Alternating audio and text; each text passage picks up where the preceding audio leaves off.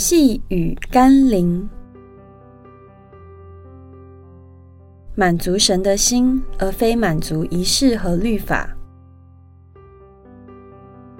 今天的经文，马可福音二章二十七到二十八节，又对他们说：“安息日是为了人设立的，人不是为安息日设立的。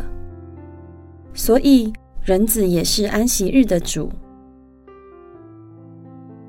所有属灵的操练、律法的规范，都是为了要建造人们的生命，使我们成为义人，合神的心意，进而得着神的赐福。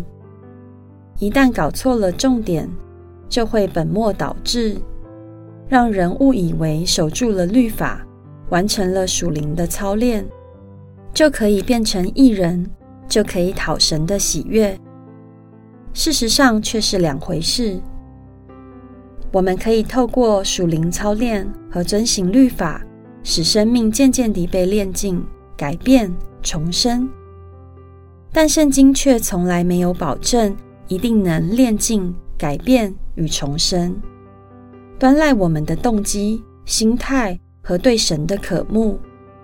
所以，不要只是一昧地要求人守律法。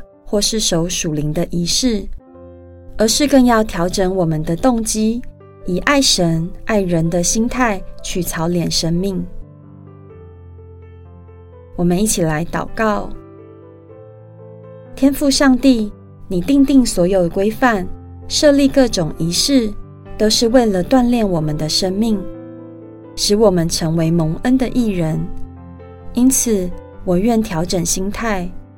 正确的认知，我之所以操练属灵、遵行律法，是为了满足你的心，而不是为了满足仪式和律法。愿我的心思意念在你面前蒙悦纳。奉耶稣基督的圣名祷告，阿门。